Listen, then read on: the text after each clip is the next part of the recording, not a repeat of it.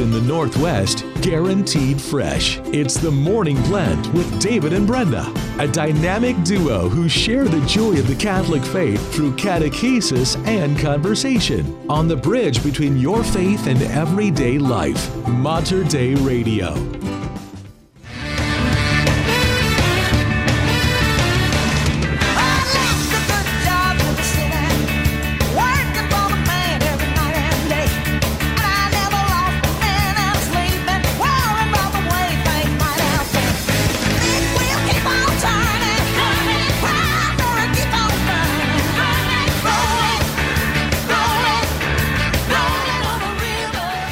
Very good Thursday morning to you, May 25th, 7 a.m. David and Brenda with you on the morning blend. Thank you so much for joining us.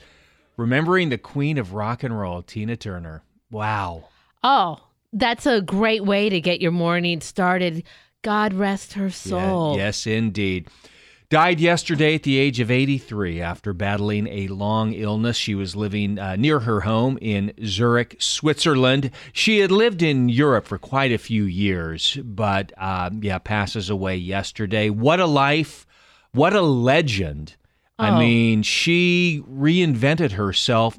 She was a victim of domestic abuse, had to flee her husband, Ike, Mm-hmm. had to start over liter- literally with nothing and in middle age became another star. I mean, I mean, hit after hit. What's love got to do with it? Oh, for sure. Uh, Tiny Dancer, twelve Grammys, hundred and fifty million records sold worldwide. Oh, just incredible! What a career! You listen to artists talk about her and. Younger artists like Beyonce Mm-hmm. uh, and older artists like Mick Jagger, even what she meant to them and their and their careers to follow her. And so, yeah, what a legend. In reading some of the articles about her life, one of her concerts, uh, I believe they said it was outdoor concert Rio de Janeiro, one of the all-time most um, attended Yeah. concerts. Like 180,000 people came out to see her. Isn't that amazing? I- I- it's Yeah. just incredible. A real loss for music industry. She was, you said, 83 years old and, Right. and ill, so it is a long life, but still a loss felt for sure. HBO did a wonderful documentary I on her. Yeah, if you ever really want to get a good look at her life and how she overcame uh, the trials and tribulations and then to reinvent herself again and become a star again. Uh, it's a, truly an amazing documentary about her life. And they talk with her in the documentary Yes. as well. She kind of explains her life, how things went down for her, and how she again brought herself back up, became a star, and a, just a true legend. Uh, there's some great documentaries too, and behind the scene footage that you get of Tina Turner herself in coaching Angela Bassett during some of Oh, the wow. concert scenes. Angela Bassett, of course.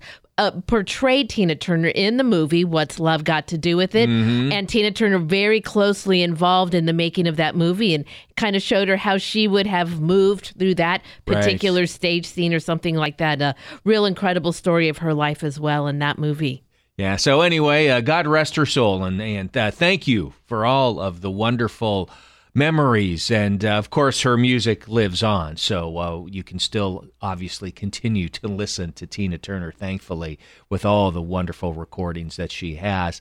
I, you know, it's hard to pick a favorite song when we were we, you and I were kind of going That's through right. her music catalog yesterday, and it's like, oh boy, there's a lot of music to choose from. Uh, a lot of her uh, hits, uh, particularly back in the, I guess, 80s, maybe. I'm thinking. I Yeah, think so. I think that 80s. was def- the 80s was her comeback Yeah. for sure, and then reinvented herself. Even you know, pr- starring in a movie. Yeah. Remember, she was in Beyond Thunderdome, That's the right. Mad Max Exactly. movie. She she did that and did the music uh, for that movie also. Oh, just Yeah. you can't pick out a favorite Yeah. when you've got. I mean, Tina. Yeah. She is the favorite. I had to go with Proud Mary Of because that was kind of the that was kind of the beginning right there. So anyway, hey, what do you have coming up this morning? Well, David, it looks like, uh, uh, excuse me, uh, it was just one year ago. This how how time flies when a gunman opened fire at a school in Uvalde, Texas. right. The archbishop gathers with his followers and said, and yet here we are full of hope. All right. I'm going to have more from that story. Very good. And of course, Memorial Day weekend almost here. We'll talk a little Memorial Day weekend coming up as well. Oh, all right. Look forward to it. We got a great show ahead for you this Thursday morning. Here is a lob with resurrection. And we are the Morning Blend right here at Mater Dei Radio, leading souls to Jesus through the Blessed Virgin Mary.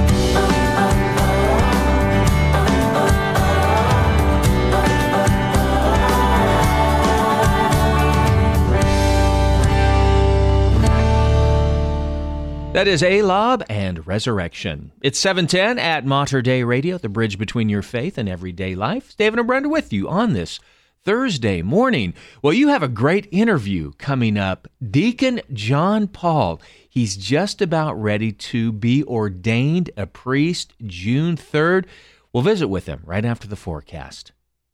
Support for Mater Dei Radio comes from our Leadership Circle members, including Best Buy in Town Landscape Supply. Since 1984, Best Buy in Town has been supplying the area with landscape products and services, including bark dust blowing, rock, soil, sod, and recycler of yard debris. Located at 2200 Cornelius Pass Road in Hillsboro.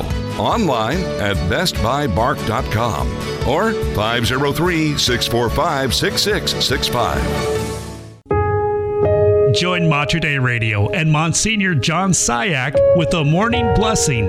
In the name of the Father, and of the Son, and of the Holy Spirit. Amen. Heavenly Father, we beg you for your blessing this day, knowing how good you are and how you treat us not according to our sinfulness, but according to your mercy. We ask you to bless all the people listening, wherever they are, in their homes, in their cars, at work, and that you would give them the grace that they need to be holy this day. You would send the Holy Spirit to them.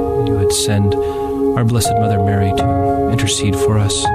And may the blessing of Almighty God, the Father, the Son, and the Holy Spirit descend upon you and remain with you forever. Amen. For more prayer resources and to let us know how we can pray for your intentions, please visit materdeiradio.com. Mater Dei Radio's Leadership Circle connects through All Source Communications. Is a technology upgrade in your company's future? All Source Communications is an independent local telecom brokerage specializing in internet and phone systems. Connect today at allsourcecommunications.com. That's allsourcecommunications.com or call 503 967 4887 for All Source Communications, connecting Mater Dei Radio's Leadership Circle. Memorial Day weekend kicks off the summer travel season, and Mater Dei Radio's Hail Mary Media app is the perfect road trip companion. You're always a click away from renewing your spirit with live Liturgy of the Hours from Mount Angel Abbey and a customized schedule of your own daily prayer reminders. The Hail Mary Media app also features a stream of Mater Dei Radio's live broadcasts and podcast of all our original programming, including shows not available on the radio. Plus, you'll find cool summer activities for the whole family on the interactive community calendar that integrates directly into your car's mapping program. Join the thousands of listeners who'll be traveling through the summer with the Hail Mary Media app. Download it today. Search Hail Mary Media in the App Store, Google Play, or go to materdeiradio.com for all the details. Wherever you go this summer, spiritual renewal is just a click away on the Hail Mary Media app from Mater Dei Radio, the bridge between your faith and everyday life. And it is 713 Mater Dei Radio. Well, going to be kind of a sunny, warm day today, high of 82 degrees. Now, there is a 20% chance of a shower or a thunderstorm after 3 o'clock this afternoon, leading into this evening. So, I want to keep an eye out for that. Low tonight, 56, and then kind of the same for tomorrow, hmm. although even a little warmer, up to 85 degrees. Ooh, that sounds like a good day to me to sit outside on the patio, mm-hmm. David. Currently, it is a cool 55 degrees at Holy Redeemer Catholic Church in Vancouver. And 56 degrees at St. Charles Church in Portland. Well, across the country, so many people, so many families are gathering in our cathedrals in all of the cities across the country because it's this time of year where a special opportunity takes place where the entire community is invited to watch as young men present themselves before their archbishops. Well, and take those steps towards their priestly ordination. Well, in the Archdiocese of Seattle, that is coming up on June 3rd, I have the wonderful opportunity this morning to talk with one of these transitional deacons that's preparing. Well, just in a few, well, short week, we'll be making those steps at St. James Cathedral in Seattle. Deacon John Paul Tomasi is joining us today. While he lives here in Oregon with his family, well, he will be a priest in the Archdiocese of Seattle. Joining me today to tell us a little bit about how he's feeling as we lead into these days ahead of his priestly ordination. Good morning, Deacon John Paul. Thanks so much for joining us today. Good morning, Brenda. Thank you. It's a blessing to be here. Well, for our listeners, tell us a little bit about kind of your upbringing. You're from a, a family. I think that many people know you on both sides of the river. Kind of tell our listeners a little bit about your upbringing and how the priesthood was made an option for you to choose as your vocation. Yeah. Um, well, uh, as you mentioned, my family lives in the Portland area. We grew up going to Holy Rosary in Portland. Uh, and I, I think we would say our ex- our extended family, especially uh, on my mom's side, uh, um, uh, practicing Catholics, uh, had a pretty strong practice of the faith. The holidays were big, especially uh, Christmas and Easter. Um, but certainly, you know, Sunday Mass, attending daily Mass often. So um, yeah, so we had a strong practice of the faith, um, and I think just within that, simply par- as a part of that, the priesthood uh, was always uh, something that was presented to me and to my brothers as a possibility uh, that, that God could be calling us to that. That uh, I think all of the kids in my family were aware that God could call to uh, vocations in the church, to to marriage, or to a different vocation in the church. And so it was just there. I don't really know where the uh, wh- where where I was or you know how old I was when I first thought uh, I think I want to be a priest when I grow up, but I was probably pretty young, uh, maybe like six. Uh, um, Wow. and uh, I would attribute it mostly to the kind of that family environment, simple practice of the faith, and then the presence of the Dominican priests at Holy Rosary. I, um, I think their their their warm witness to the priesthood, um, their kindness to me, and uh, they were they were men that I looked up to. Deacon John Paul, many young men during those formation years, especially when they're in high school trying to find their way, many are kind of go to the experience at Quo Vadis days. Was that ever an opportunity for you, or were you just really had priests available to you Mhm. to help you explore this vocation? Yeah, um, in fact, um, it's funny you should ask.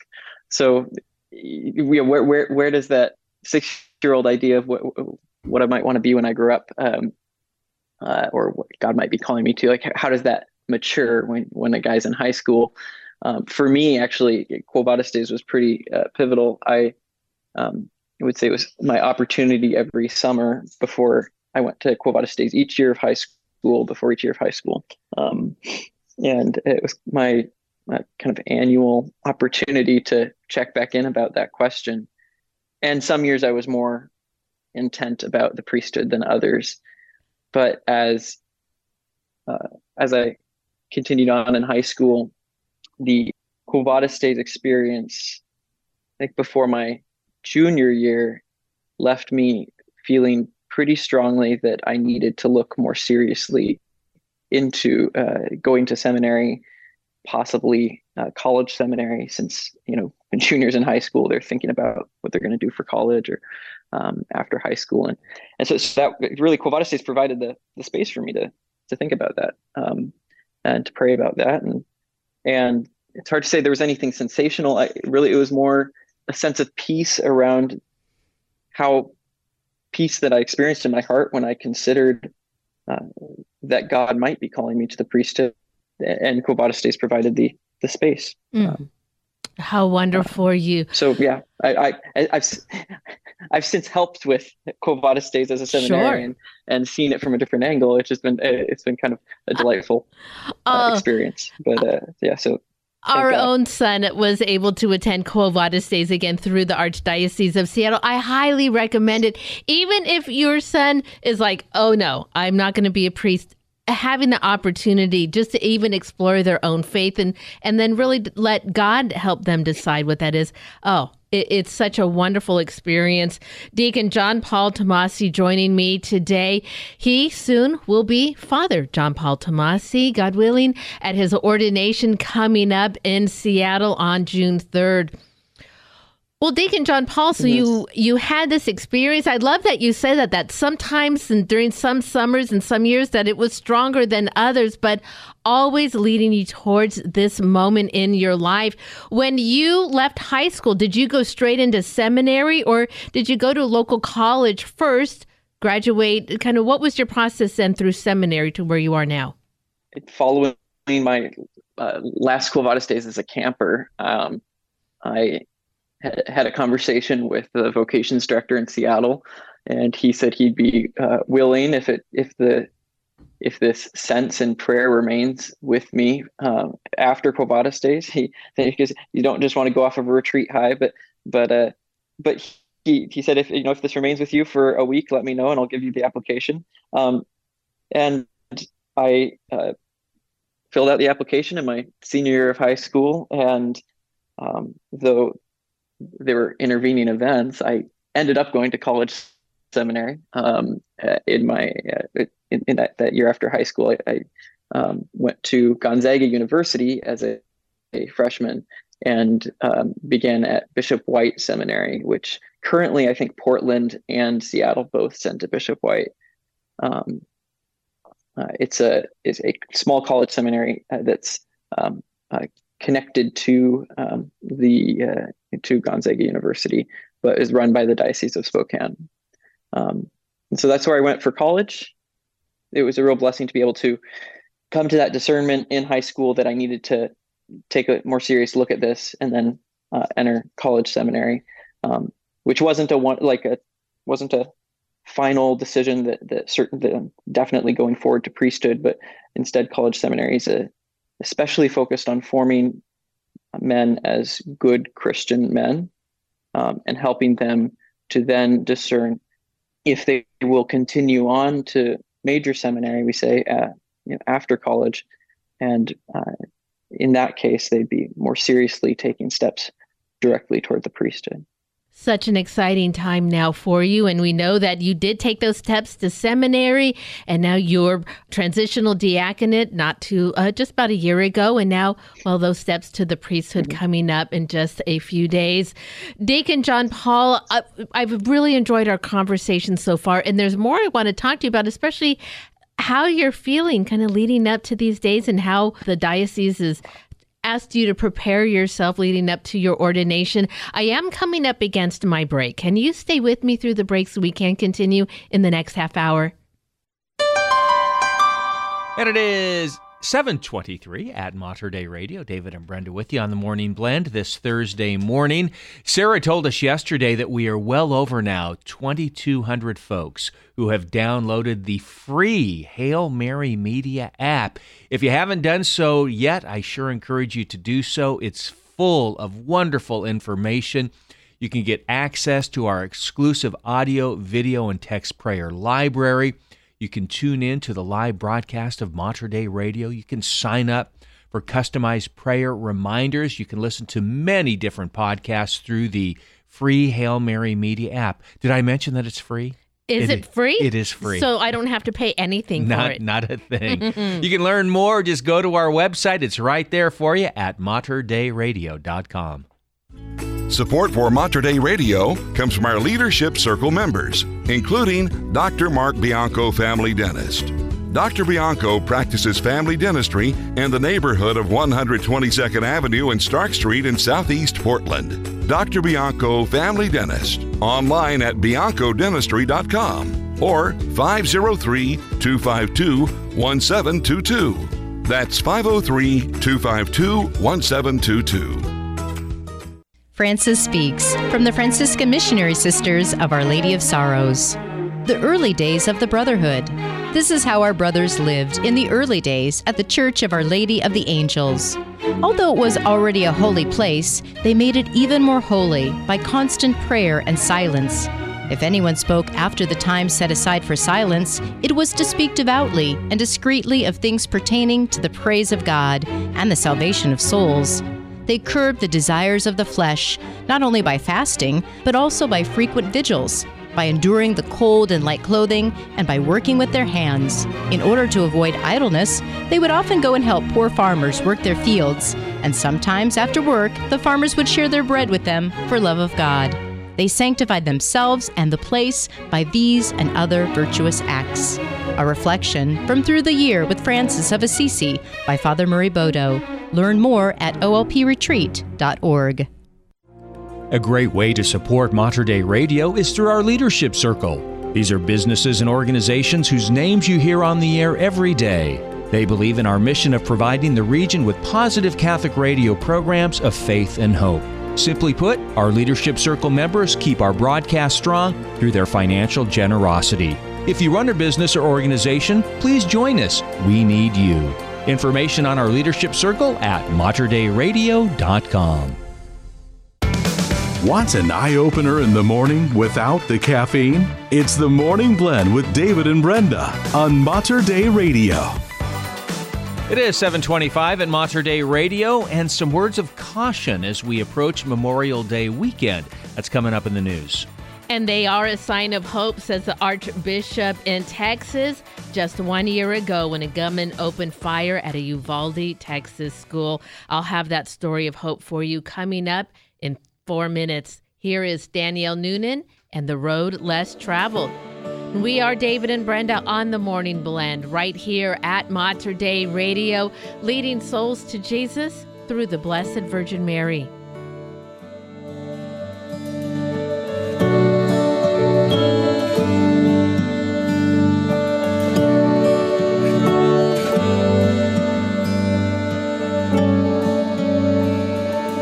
On the path you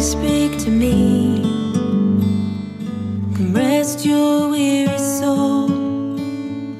Like the night you cover me. On the road let's travel. On the road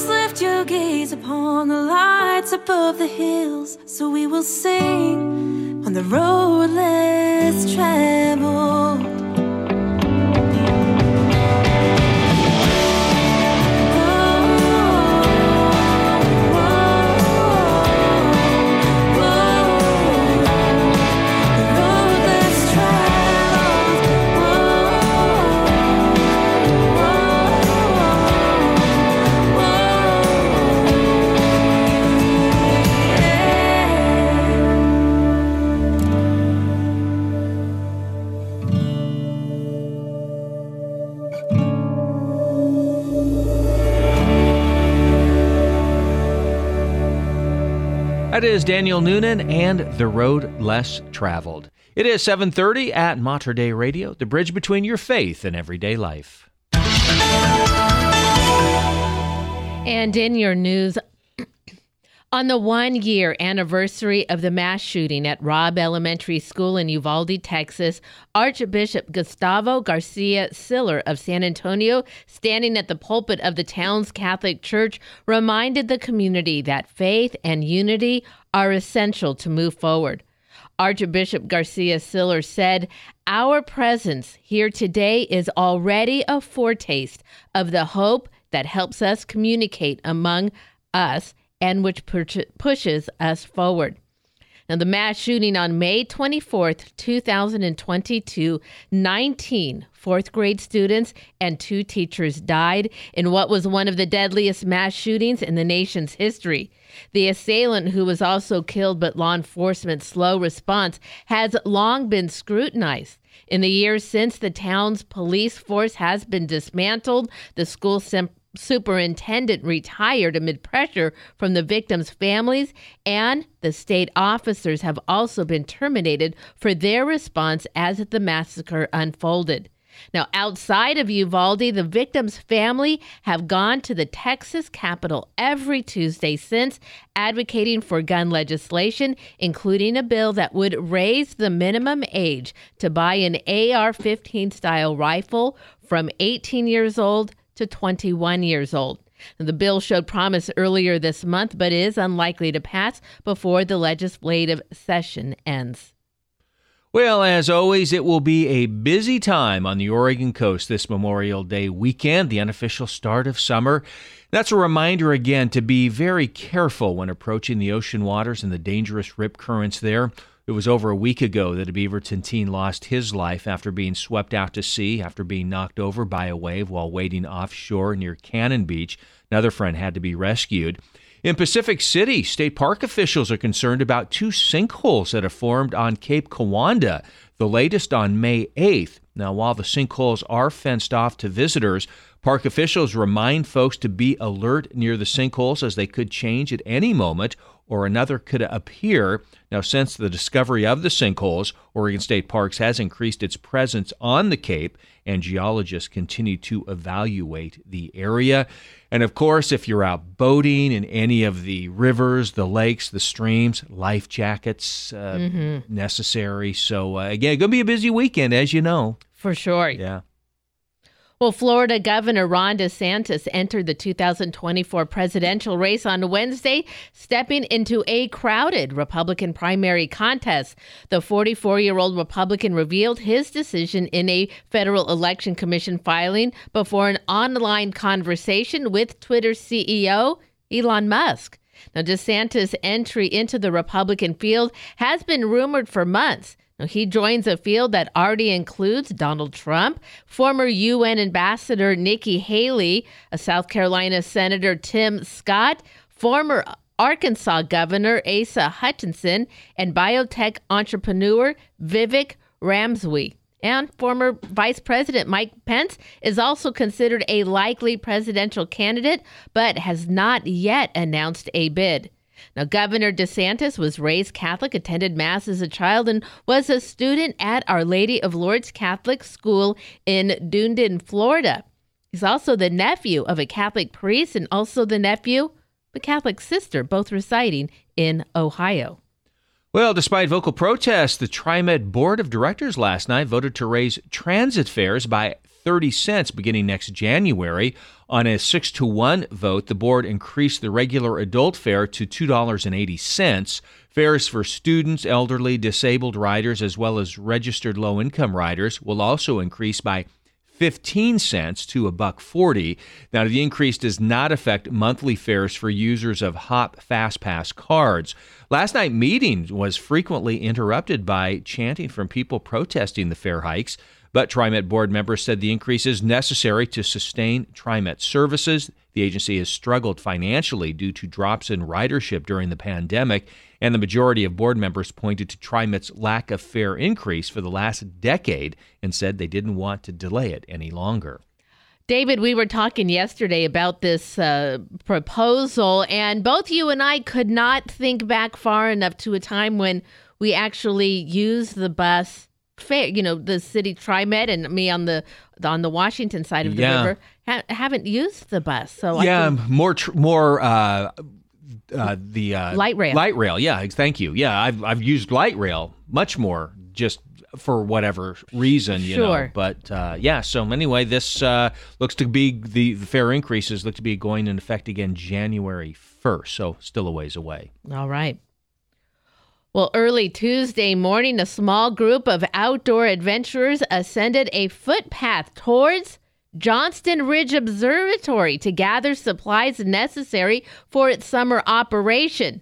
On May 14th, a mixture of mud, rocks, and water poured over Spirit Lake Memorial Highway, burying the road and damaging the 85 foot bridge. Now, the goal of the hikers was to gather useful items so Johnston Ridge Observatory can function at the Coldwater Science and Learning Center. Their empty backpacks would soon be filled with radios, computers, and informational seats. Now, Johnston Ridge Observatory sits at the end of Spirit Lake Memorial Highway in the center of Mount St. Helens blast zone, presenting an impressive view of the volcano. But visitors can still catch an equally stellar glimpse of the crater at the Castle Lake viewpoint. So that viewpoint would be it's it's a few miles before that bridge, uh, Mhm. maybe a total of 15 miles from the Johnston Ridge Right. um, Observatory. So they say I read the article too that those whose cars have been abandoned there, remember they were left Oh, yeah. stuck on the wrong side of that landslide. Mhm. Insurance will not come through for them, even to try to help them get their vehicles back. They said, "Well, your cars are perfectly safe and undamaged. They're just parked in a parking lot." Right, and uh, you'll be able to get them back in two years When the bridge Yeah. is rebuilt, Yeah, Boy. who knows how long it'll be? It's going to be a while. Though. it'll be a while. Yeah.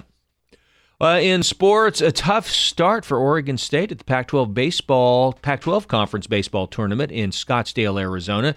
Beavers fell to Arizona 13 to 12 yesterday. Wildcats scored the winning run in the bottom of the ninth inning. Oregon State takes on Arizona State this morning at 10. Oregon, who won their opener, faces top seed Stanford tonight at 7 o'clock. At the West Coast Conference Baseball Tournament in Las Vegas, University of Portland will take on Santa Clara at 7:20 this evening. As a two seed, the Pilots had a first round bye. And the Oregon women's softball team begins play this evening in the College Softball Super Regional in Stillwater, Oklahoma. Ducks take on Oklahoma State at 6 o'clock in the best of three series, with the winner advancing to the Softball College World Series. Well, most likely, Jesus himself spoke Aramaic as his primary language, as it was the common language spoken in the region of Palestine during the first century.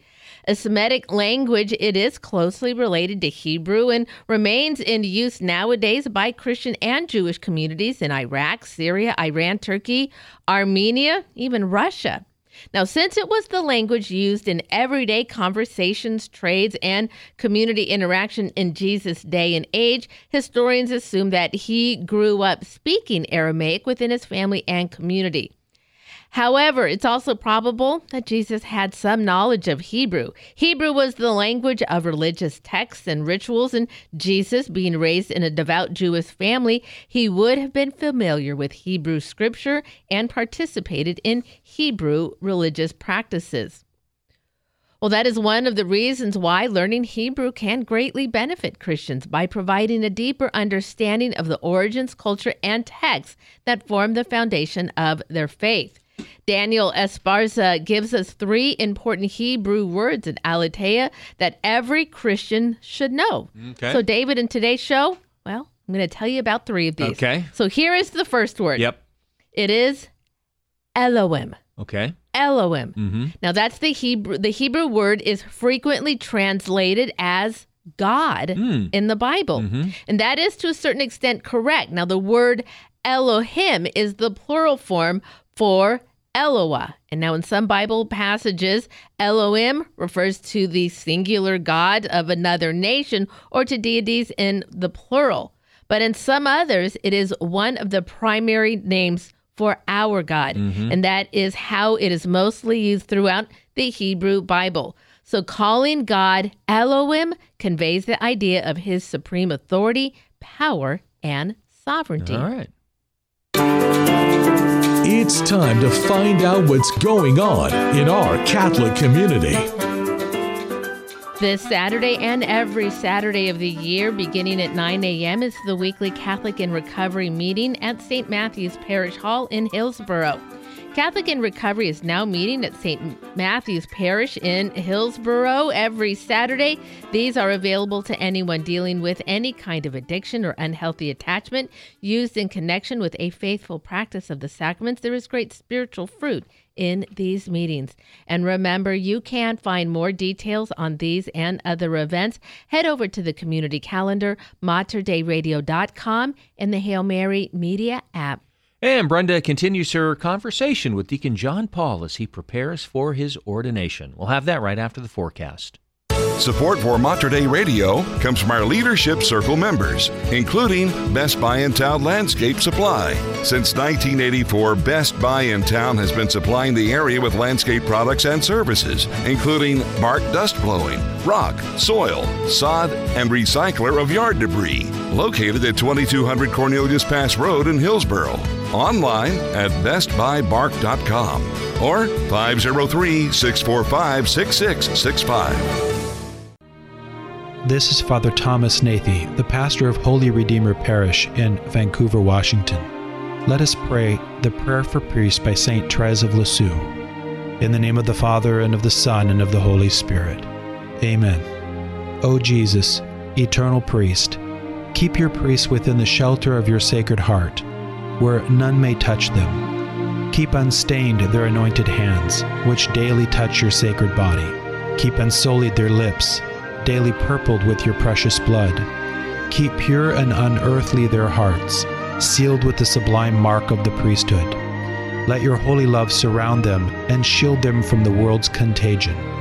Bless their labors with abundant fruit, and may the souls to whom they minister be their joy and consolation here and in heaven their beautiful and everlasting crown. Amen. In the name of the Father, and of the Son, and of the Holy Spirit. Amen. Hi, I'm Father Cedric Pisegna. I'm a Passionist, religious, and a Catholic priest, and the host of Live with Passion. My motto is touching lives and saving souls. I hope you will tune in each week on Mater Dei Radio, Thursdays at 7:30 p.m. It's designed to inspire and encourage you. It's real practical. Talk about real life issues, things that people are going through. I'm so grateful that you're listening to Mater Dei Radio. Don't just live, live with passion. It is 743 at Mater Dei Radio. Sunshine today, high of 82 degrees. Mm, Slight chance of a thunderstorm later this afternoon into the evening. Low tonight, 56. And then for Friday, even a little warmer, high of 85. Currently, it is 56 degrees at St. Peter's Catholic Church in Newberg. And 54 degrees at St. Paul Church in Eugene. And I am back with Deacon John Paul Tomasi.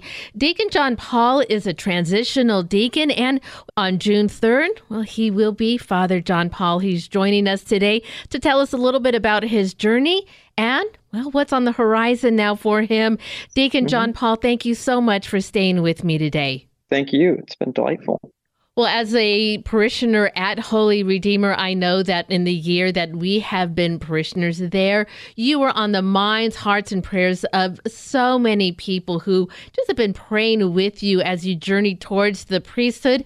It is just a short time away, June 3rd, at St. James Cathedral in Seattle. But you did have some help and preparation getting there, including two years as part of your pastoral years, part of your training. Kind of tell our listeners a little bit about what you were able to do, where you were at, and well, if there's anything that was a a, a nice surprise that you weren't expecting, being able to serve people as a transitional deacon. Um, yeah, uh, well, just a, a little uh, point of clarification. I um, have my pastoral years. You're cor- correct there. I, I so I did. Um, it- it's normal for a seminarian, say, to do one pastoral year, and uh, I- know in the Archdiocese of Portland, it, it's it's been common that a transitional deacon uh, is uh, ordained a deacon and then uh, does a pastoral year. Uh, in Seattle, we we place the pastoral year often earlier in theology, um, in theological studies, uh, between the second and third year. All of this is changing with the kind of some some changes that are occurring within the program for priestly formation throughout the, the country. Um, but at least uh, under the system that I was uh, in, it was mo- most common in Seattle. Our, pastoral years after two years of theological studies, um, and uh, so the, uh, I had a, a really a real blessing to be able to do, um, in fact, two different pastoral years. Um, partly because I, I kind of needed it. I had been in school my whole life, and I got through with my first year of theology, um, and I've struggled in school for for years, and, uh, just it was it was a real. I think I was losing a lot of energy and, and fervor, and and my uh, vocations director invited me to consider, and um, I, I think we we both quickly agreed it would be a good idea um, for me to just go out to the parish and uh, work for a year and see what see what it's like. And it was a, a, a real a real blessing. That was I did I spent that year at St. Pius X in Mountlake Terrace, um, and uh, that community really embraced me. The the pastor, Father Cal Christensen, um, uh, one of one of the priests who I will to vest me as a priest. Um, he he was a great mentor, and it was it was a real vibrant uh, community. I think maybe if- in terms of surprises, um, I, I was surprised by how formative it was um, in uh, in in terms of Hispanic ministry. The um, parish had a large Hispanic community, um, and also uh, I lived with uh, Hispanic missionaries, lay missionaries, uh, who lived in the rectory with uh, me and Father Cal, and we prayed together in Spanish regularly. Um, and I got to see their work and uh, the kind of the energy and zeal that they brought, really preaching the gospel, um, teaching Bible classes, and that, so that was kind of interesting. The missionary servants, the word they were a, a surprise for me to to be able to kind of uh, work around them and, and see see their work. Also, then after my uh, second year of theology, I did another pastoral year at St. Anthony's uh, in Renton, Washington, uh, not far from SeaTac Airport, and uh, that was with then Father Jack Schrum, who has now become Father Michael Schrum, OSB, a Benedictine monk at Mount Angel. And so I was there during his last year as a diocesan priest um, which there was a lot of wonderful things happening there, uh, where we were all going different directions. And um, I think there I, I really learned a lot from the community's devotional life that that, that parish at St. Anthony's and uh, the pastor, Father, uh, Father now Michael. Um, just a, a deep life of devotion and, and to see how the spiritual life of a parish and of a priest can benefit each other. And that, that was something very beautiful. It's amazing our Lord, I mean, knows us better than we know ourselves and places before us and in our lives. Those people that really, well, want to help us along and guide us along the way. And, and you know, those are those relationships that, uh, yeah, we'll always look back on and well, thankful for those people who helped you along the way. Deacon John Paul Tomasi joining us today. He is a transitional deacon with the Archdiocese of Seattle. Well, talk about surprises. Now, Deacon John Paul, I am connected through uh, Facebook and social media to the Archdiocese of Seattle. And lo and behold, ahead of your ordination, your placement, uh, once you were ordained a priest, has already been announced. Tell our listeners where you're going to be going. Sure, yeah. Um, I'll be going to St. Michael Parish in Olympia, uh, Washington, and uh, um, that, that that was announced uh, this past weekend. I uh, I hope that the the whole parish has heard by now, um, but uh, yeah, it, it's it's a, wonderful parish from everything I've heard, and and, and also a real blessing to be with uh, um, the pastor there, Father Jim Lee, um, and uh, I've, I've looked up to him a lot during my time in formation um, as he's uh, he's uh, suffered with ALS, Lou Gehrig's Mhm. disease, and done so very uh, beautifully. Um, so that's uh, it, it'll be a real blessing to be able to work alongside him and to to learn from him. I think he'll he'll have a lot to teach me, and also the parish. You know, I'm sure will, will Oh. teach me plenty. Such Yeah. a vibrant church, a church with a school. So yeah, Yeah. yeah, Oh, Yeah. well, again, many blessings and, and again, what a wonderful opportunity for the parishioners to, to really guide and be with you and learn from you as you kind of become the priest that God meant you to be. Deacon John Paul, none of us get to our destinations, our vocations, find our way closer to the Lord without many people guiding us away. Throughout your life, God has placed so many, starting right with the family that you were born to, who have prayed with you, guided you, and, and just really sent you off and willingly uh, to the Lord. I would love to give you this opportunity right now to just take a moment and thank those people who along your way, I know it's probably countless, but anybody that you, you just want to point out in our interview and time today on the air. Well, yeah, certainly. I, you named it. Uh, uh, family, I, I would not be where I am without um, without my parents, Tim and Kathleen. So, uh, looking at my dad right now. I can see him. There you go. Uh, so, thanks, Dad and Mom. Uh, and uh, also, I, I think a very formative presence in terms of the faith in our family. Um, our deceased, uh, my maternal grandmother, Mary Walsh, who I believe half of Portland um, uh, received First com- Communion under her. Uh, under her yeah, her guidance and guidance. teaching.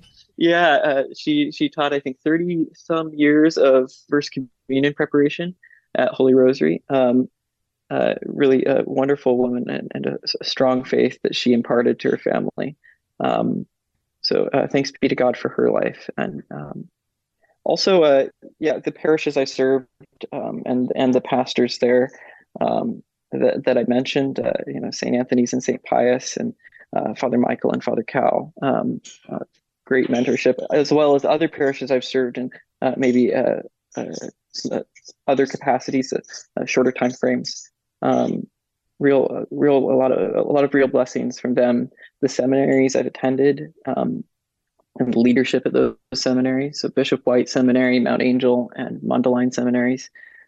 Um, really uh, wonderful professors and and uh, formation faculty, spiritual directors along the way. Um, uh, yeah, and uh, most of all, of course, thanks be to God, to uh, Jesus for asking him to asking me, pardon, uh, to enter into a, a deep friendship with him and to serve him and serve alongside him. Well, Deacon John Paul, I just want to thank you so much for your time today. We will continue to pray for you, especially I'm sure that uh, you're leading into this, just these last few days, just be a time of peaceful prayer. Before we go, will you end us in prayer and your deacon's blessing? Yeah, absolutely. Well, Lord, we thank you for this time that, you've given us. Uh, we thank you for all the all the vocations that you bless the church with, to consecrated life, religious life, holy matrimony, and holy orders. We ask that you always uh, guide us closer to your heart as we uh, seek to serve you. We ask this through the intercession of your Blessed Mother, as we pray. Hail Mary, full of grace, the Lord is with thee. Blessed art thou among women, and blessed is the fruit of thy womb, Jesus. Holy Mary, Mother of God, pray for us sinners now and at the hour of our death. Amen. The Lord be with you. And with your spirit.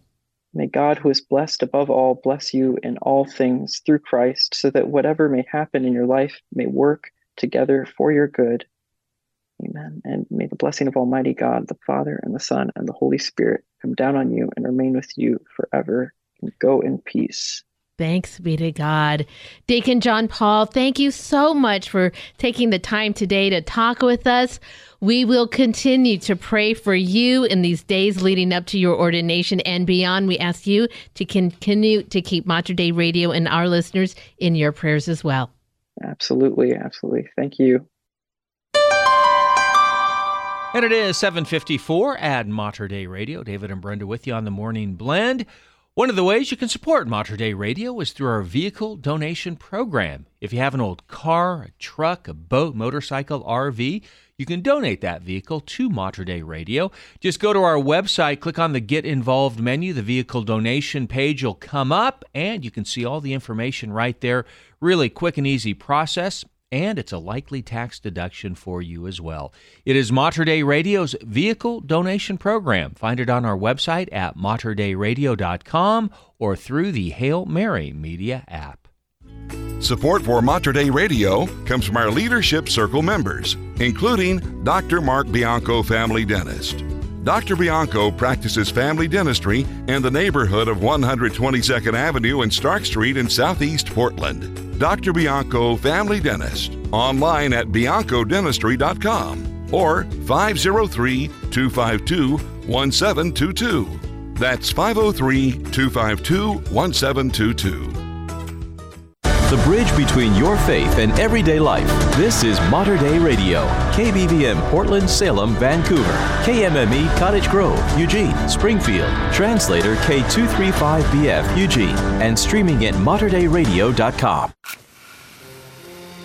Christopher Minutes Thoughts on Making Every Day Count. I'm Tony Rossi. As a teacher in Chicago, LaShonda Carter is used to going the extra mile for her students, and here's one recent example. Former student Larisha Plummer had recently been accepted to a college program and was looking for work. She had an infant daughter and couldn't find anybody to babysit so that she could attend a job fair. That's when she reached out to Carter, who not only agreed to stay with the child, but also to give Plummer a ride to the job fair. A Facebook Live video from the car by Carter is what made the story spread.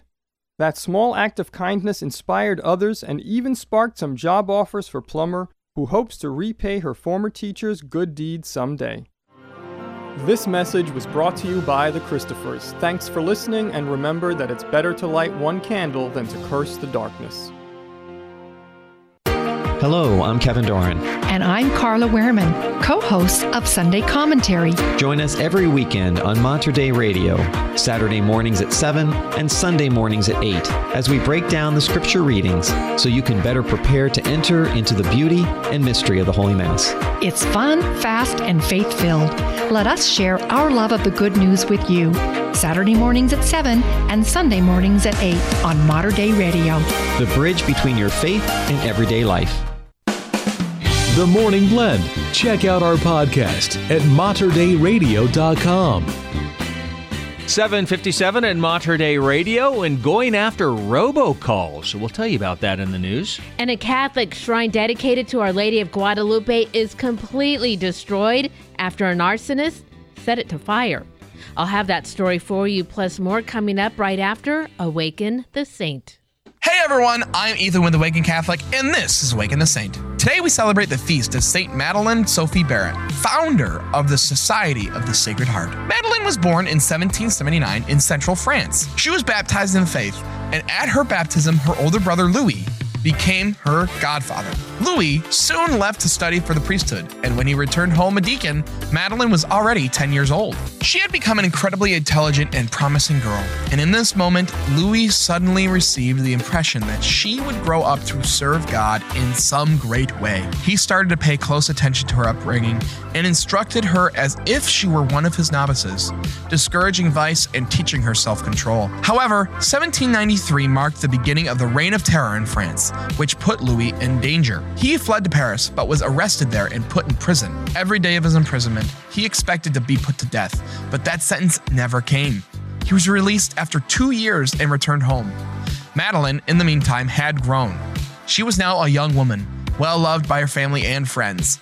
She was so popular, in fact, that Louis feared she would forget her interest in religious life. He asked her to go with him to Paris, where he continued to teach her. In Paris, Madeline also met with Father Varin, who was the superior of the Society of Jesus. He was interested in working to restore education after the violence of the revolution had shut down countless Christian schools across France. He spoke to Madeline about forming an institute for schooling young girls and hoped that she would be a part of it. Madeline accepted the call and entered religious life alongside several other women. Then, after just a year of instruction, they were sent off to teach at a joint school and convent. They found great success in their endeavor, and soon a second school was opened to accommodate the influx of students. Unfortunately, the convent's superior proved unfit for the job and quit the position after only two years, leaving Madeline and the rest without leadership. Father Varin wasted no time in appointing Madeline as the new superior, much to her concern. She was still only 23 years old and wasn't sure if she was ready for such responsibility. It turned out she was wrong to doubt herself. Madeline was a natural leader and led the initiative with wisdom and energy. After her success in this venture, she was requested all over France to revive rundown convents, found new communities, and instruct novices. Her guiding principles and methods laid the groundwork for what would eventually become her own congregation, the Society of the Sacred Heart. Madeline supported the daughters of her religious community well into her 80s as they spread across many countries until she died in 1864. We owe much of who we are to those who raised us. It's safe to say that Madeline, while gifted, wouldn't have ended up where she did if not for her godfather and her parents, who brought her up in the faith. We cannot be thankful enough for those who brought us to God in our youth, and the best way to give thanks is to pass along what they taught. Saint Madeline Sophie Barat, pray for us. Thank you for tuning in to Awaken the Saint. And that is Awaken the Saint. For more information about the Saints or to pray with Mater Dei Radio, please download our free Hail Mary Media app. Details at materdeiradio.com. It's 8 o'clock. A 41 year old woman has been arrested and charged in connection with causing more than $78,000 in damages in a Tuesday arson attack at the Shrine of Our Lady of Guadalupe in Des Plaines, Illinois. Now, the 60 acre shrine, which receives hundreds of thousands of pilgrims each year and is meant to spread devotion to Our Lady of Guadalupe, operates under the auspices of the Archdiocese of Chicago. Virginia Roque Furman of Arlington Heights, Illinois, was charged with one felony count of arson, police said. Now, security footage shows her throwing statues, buckets, chairs, and planter pots into the fire to stoke the flames. Now, Father Esequiel Sanchez, the shrine's rector, told Catholic News Agency Wednesday that the outdoor area that was set on fire is called the Chapel of the Resurrected Christ. Pilgrims often gravitate towards this chapel and leave written petitions, candles, and photographs of loved ones, he said. The chapel, which houses a large statue of Jesus, was totally demolished by the flames, he said. Well, are you tired of those annoying oh, robocalls? we got rid of our home phone line because of them, David. Yeah, well, maybe this will help. Oregon has joined other states across the nation in a lawsuit against a telecommunications company accused of making more than 7.5 billion robocalls Ugh. to people on the national do not call registry. So the lawsuit was filed Tuesday in U.S. District Court in Phoenix against Avid Telecom and its executives. The lawsuit said Avid Telecom used spoofed or invalid caller ID numbers, including millions of calls that appear to be coming from government and law enforcement agencies, as well as private companies. Company also allegedly sent or transmitted scam calls about the Social Security Administration, Medicare, Amazon, and more. Oregon Attorney General Ellen Rosenblum said the state is glad to be a part of this lawsuit as this issue affects every one of us, particularly older Oregonians who are more likely to be preyed upon by scammers and predatory businesses that engage in robocalling. Please, please stop those. Yeah. We were getting, I'm not kidding, David, probably at least six a day. And this was uh, again during the like the initial COVID shutdown a few years ago. Like throughout the day, we were Scott's on phone calls and such at home, and the phone's ringing in the background. Sure. He finally said, "That's it. Yeah. No more cell phones only for us." And and these are going to people who are on the do not call registry. Yes. Yeah, so anyway. I don't like it. Well, Pope Francis has established that the Auditor General of the Holy See will continue to carry out its tasks during a sede vacante. Now, the sede vacante, David, is the period between the death or resignation of a pope and the election of his successor.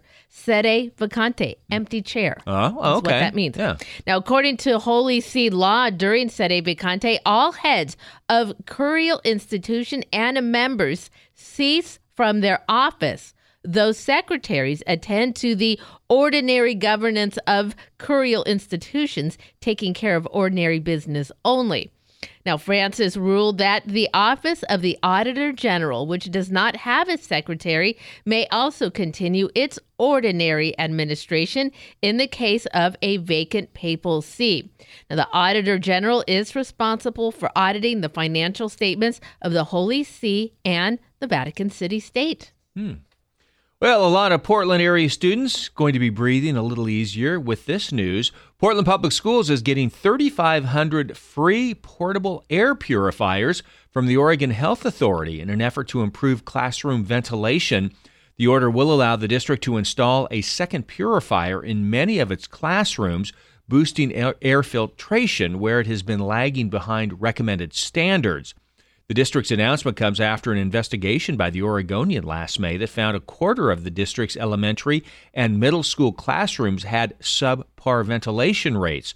Now, this month, the day after the United States ended its public health emergency for COVID 19, the Centers for Disease Control and Prevention, for the first time, also set a target for maintaining healthy indoor air quality. So they have this standard where it's like the air has to be changed out Sure. over a, a particular course of time. So, you know, like it's five or six times per whatever. And so the air purifiers get to that rate or try to get to that rate. Well, great. We know those little kids after, especially after coming in from recess. Yeah, they take up a lot of air. That's it. Hmm. Well, three brothers were reported missing on Friday after attempting to cross the Clackamas River on a raft. David, you were talking mm-hmm. in our first segment about the dangers of the water right now. The body of one of the missing rafters was located on Tuesday afternoon in the Clackamas River, according to the Clackamas County Sheriff's Office. Vasily Zagrachuk, 65 years old of Gresham, was found dead after being trapped in a series of logs and debris that blocks off a portion of the river. Now, a rafting trip to Austin Hot Springs sent three men into the water as they tried to cross the Clackamas River. Only one reportedly made it out alive. The man who survived said they were attempting to reach the springs when the raft flipped over, sending them downriver. He said he searched the area but was unable to locate his two brothers. Clackamas County Search and Rescue was activated and searched for the men into overnight hours in a swift moving and extremely high river condition. Now, the sheriff's office remind folks that Austin Hot Springs is private property closed to the public. They're also warning those recreating along the Clackamas River to use extreme caution. The river levels are high, currents are moving very quickly, and water temperatures are still very cold. Yeah, can be very dangerous. Sorry to hear that. In sports, the NBA playoffs are back in Boston tonight in the Eastern Conference Final. Celtics need a win over Miami to stay alive. Heat are up three to one in the best of seven series and can close it out with a victory. A Boston win would send it back to Miami for Game Six Saturday night. And just sitting back enjoying the show, the Denver Nuggets, who are saying, "Why don't you take that series all the way to seven games?" Just give them a few more days. But isn't there some theories that say, you know, when you rest a little bit longer, your jump off of the off of the, you know, Yeah. onto the court can be a little sluggish, whereas a team that's been active can remain pretty performing pretty well. I, I think there's an element of truth to that. Uh, yeah, it's hard to say. Uh, Or you could look at it from the standpoint of the Denver Nuggets will just be coming in fresh. That's right. Having rested their legs for these Mhm. days. So we'll see. Well, as we were talking about earlier, most likely Jesus spoke Aramaic as his primary language, as it was the common language spoken in the region of Palestine during the first century. However, it's also probable that Jesus had knowledge of Hebrew. Hebrew was the language of religious texts and ritual, and Jesus, being raised in a devout Jewish family, would have been familiar with Hebrew scripture, participated in Hebrew religious practices. While Aramaic was likely Jesus' primary language, his familiarity with Hebrew and potential exposure to Greek would have provided him with a broader linguistic context, allowing him to engage with various individuals and communities during his ministry. And that's one of the reasons why learning Hebrew can greatly benefit Christians by providing a deeper understanding of the origins, cultures, and text. All right. Uh, first word we talked about was Elohim. Mhm. That was God. God. Here's a word for you, David. Yeah. Ruach HaKodesh. Okay. Ruach HaKodesh. Any Mhm. guesses? Ruach Akadesh. Boy, don't know. Well, that phrase translates as Holy Spirit. Oh, okay. In both the Hebrew Bible and the New Testament, the Ruach HaKodesh refers always and unequivocally to the Spirit of God. The expression refers to the presence and power of God in the world and in the lives of believers, associated with divine inspiration, revelation, guidance, transformation, and empowerment for spiritual service. Mm-hmm. Kind of goes hand in hand with this Sunday. This Sunday, Pentecost. Pentecost, The yeah. descent of the Ruach HaKodesh. There you go. It's time to find out what's going on in our Catholic community. Well, here's something to add to your calendar. It's just uh, about a week away, June 1st, David. Mhm. At 5 o'clock is Theater of the Saints by the Chesterton Academy of Blessed Pier Giorgio Frassati. They are gathering at Aquinas Hall at Holy Rosary Parish. Join the students of the Chesterton Academy for a showcase of dramatic scenes from the lives of the saints on Thursday, June 1st. The performance is suitable for all ages, about an hour in uh, length, and refreshments are going to be provided afterwards. All right. Remember, you can find details on these and other events. Go to the community calendar, materdeiradio.com, and the Hail Mary Media app. And it is Church Alive with Dina Marie. She joins us right after the forecast. Support for Mater Dei Radio comes from our Leadership Circle members, including Best Buy in Town Landscape Supply. Since 1984, Best Buy in Town has been supplying the area with landscape products and services, including bark dust blowing, rock, soil, sod, and recycler of yard debris. Located at 2200 Cornelius Pass Road in Hillsboro. Online at bestbuybark.com or 503 645 6665. Support for Mater Dei Radio comes from our Leadership Circle members, including University of Portland, dedicated to excellence and innovation in the classroom. Ranked as one of the top colleges in the West by U.S. News and World Report, the University of Portland is home to robust undergraduate and graduate programs in its colleges of arts and sciences and its schools of business, education, engineering, and nursing. Learn more at up.edu.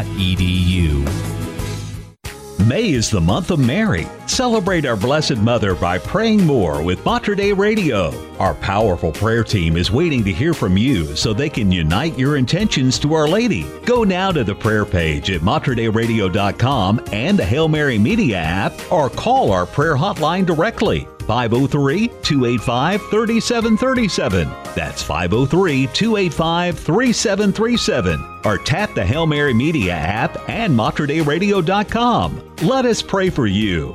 Throughout the month of May, Mater Dei Radio also honors our Blessed Mother with a series of insightful Marian reflections, her sacred mysteries that take us directly to Christ in the Holy Rosary, the Divine Mercy Chaplet, and Mater Dei Radio's three daily broadcasts of the Holy Mass. May is the month of Mary, and it's a special time for more prayer at Mater Dei Radio, leading souls to Jesus through the Blessed Virgin Mary. And it is 812 here at Mater Dei Radio. Well, things warming up a little bit today and lots of sunshine already filling the sky. That's going to allow temperatures to rise. Highs today going to push to about 82 degrees in the Willamette Valley in southwest Washington. Overnight, we're mostly clear and cooling down to the middle 50s. Then for your Friday, a couple of degrees warmer to 85 degrees. And uh, looking ahead, should be a very nice Memorial Day weekend. All right. It is 57 degrees at Queen of Peace Church in Salem. And it is 56 degrees at Immaculate Heart Catholic Church in Kelso, Washington. Good morning. This is Dina Marie with the Church Alive, an update from the Archdiocese of Portland in Oregon. And today I'm visiting with Father Mike Kieber. He serves as our new director for Hispanic ministry for the Archdiocese of Portland in Oregon. His office provides direct support to our parishes with Hispanic Catholics, serving as a resource in the Archdiocese to help welcome and integrate the Hispanic community into the life of the church. Father Mike, thanks for joining me today. Thank you very much, Dina Marie, and hello to all the listeners. It's been exciting to see this new voice for the Archdiocese, the mm-hmm. Church Alive newsletter. There's a particular newsletter I know for our priests and clergy, and then the mm-hmm. Church Alive to the greater Catholic population, but keeping us updated on what's going on. And we saw your name. We've been seeing since February these gatherings mm-hmm. in the ministry that's just launched here. Give us a sense, February, early part of February. An amazing number of people from all over the Archdiocese gathered at the Pastoral Center. Mm-hmm. What was the purpose and what really happened at that first February meeting? Sure. So there were about 70 to 80 Hispanics who, who joined us. They, they represented 32 parishes within the Archdiocese. And so it was a good gathering, and it was leaders who were mainly lay, but we also had clergy there and deacons, deacons and priests. So we began with a, a welcome. I welcome them for making sacrifices. Some of them had to actually ask for time off work, so they're making sacrifices in that way. Some of them drove from Medford, you know, so they made sacrifices with their time, with their resources, just to be there. And then OCP was present. Two of the two of the workers of OCP were present. And they provided us with music, and music is very important for the Hispanic community and Hispanic spirituality. So it was great to start start our time together praising God. I mean, what Mhm. can you think of a better way to start? Right. and so we did that, and then and then we followed a, a method called ver, which means see to see, evaluar to evaluate, and then actuar to act. And that was the method we we followed. So I, I asked them. We were all broken up into tables, and I asked them. We gave them flip charts too, and I I asked them to write what do you see in your parishes, and so they they worked on that for about an hour or so, and and uh, God's doing all kinds of great things in our Mm. parishes in Hispanic ministry right now, Yeah. and and I instead of focusing on what's broken or what's what the problems are, let's focus on the positive things. Let's focus on what's working well and strengthen that. And so that was what we did. And then we, we gave each group a chance to address the whole group. And this is what I see in my parish, or this is what I see in the in the vicariate. And so that was uh, a moment of I don't know illumination, enlightenment. And then we had we wanted to give the clergy a chance to talk, and clergy like to talk. so it went on quite long, and we weren't able to get so much to the the next things. We we focused on uh, el pasado, the the past, el pasado y presente, the present, but we weren't able to get to el futuro. So what would we like to see in the future? And we'll, we're going to save that for another meeting. Wow. So By the end of that meeting, Father Mike, what did you take away? Okay, we've had this opportunity to kind of give you that next step forward in bringing leadership together and Yeah. designing a plan. Yeah, so I, I think it was invaluable because in the Hispanic community, everything is relationships. It all goes back to relationships. So I think I'm starting to build good relationships with the Hispanic ministry leaders and gaining their trust. And, and together, I mean, we're called to be a listening church. So I, I want to listen to them. And the other thing I've learned is don't plan for people. Don't plan for the Hispanics. Plan with the mm-hmm. Hispanics. So that's what I want to do. I want to plan with them our ministry as we go forward. Right. So Father Mike Keebler is with us, the director for Hispanic ministry here in the Archdiocese of Portland in Oregon. You can read a lot about what's coming up in terms of events and activities through the Church Alive newsletter. That's going to be one key way on a regular basis to inform and to educate and to invite people and to invite others to tell the story. Because I mm-hmm. think, as well as as relationship building, I think telling oh, stories yeah.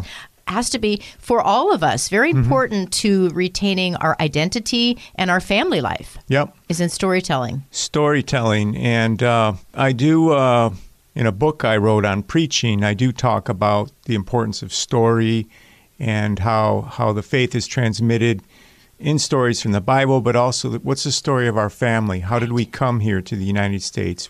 Why did we leave Mexico or Ecuador Mhm. and travel, you know, a perilous journey to the United States? where we didn't know the language, we didn't know the culture. So there's a story of, of, of the Hispanic family uh, that, that needs to be heard, I'd say, Mhm. and understood. Right, right. So, So you gathered with this large number of leaders Mhm. in February. The next meeting was just this past March, but really for the clergy, our, our deacons and priests to come together with you. What was really the content of that particular gathering? Sure. Uh, our next uh, major meeting was March 9th, and this was uh, for deacons and and uh, priests, so clergy only. And we wanted we wanted to give the leadership, the priests and, and the deacons, a chance to digest the information. So we, we took the flip charts and put them up on the wall, and then we had the the priests and deacons walk by and study those those mm-hmm. charts that, that their people had written and and then come back to their tables and then we presented them with a summary of the report in Spanish and we said I'm a I'm a former teacher so I didn't want to I'm a current teacher too but I didn't want to uh, bore them by reading this long report so we had them read the report at the table and then say okay we see what's going on now let's evaluate it, evaluar. And so they evaluated it and came up with a pastoral response. And so that was the, the content of that March 9th meeting with clergy. And I, I want to meet with clergy annually. Mhm. You know, I want to I want to gather them together because they are the true leaders uh, of of the Hispanic community. Right. So Right. And Father Mike, that first component, seeing, when you started to read those flip charts, were there some common threads from all of these different people from north, south, east to west? What are people seeing in their Hispanic communities? I think they're seeing that it's very lively, very vibrant. Um, Hispanic community has many movements in uh, in the church, uh, including the Charismatic Renewal, including Cursillo, including San Juan Diego. There's a new movement I just learned about in Salem called Kairos Kai Metanoia. It's a, a time for conversion and change of our lives, and uh, so that's at Salem. It's Salem at St. Joseph's.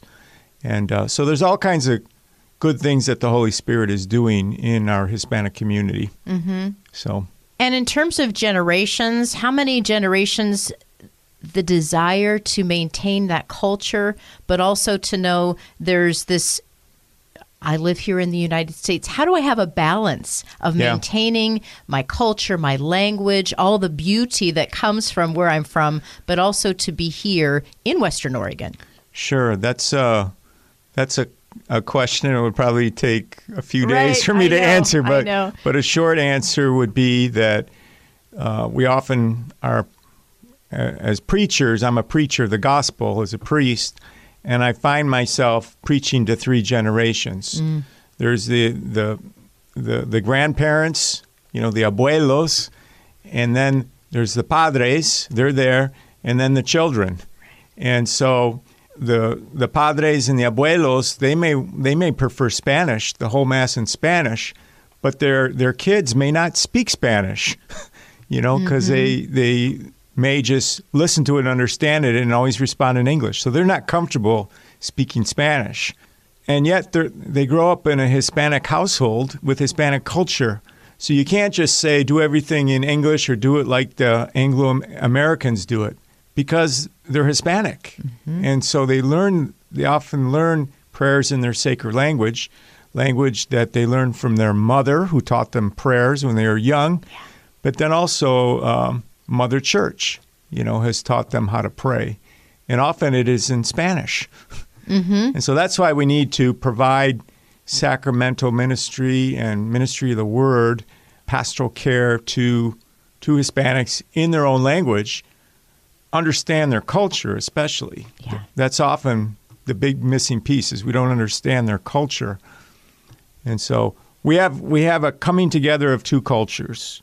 Culture from these Hispanic countries who and then people emigrate to the United States and that culture meshes with our culture and something new comes out of it. And that's that's the Hispanic reality and that's what this book is about preaching to Latinos. Right.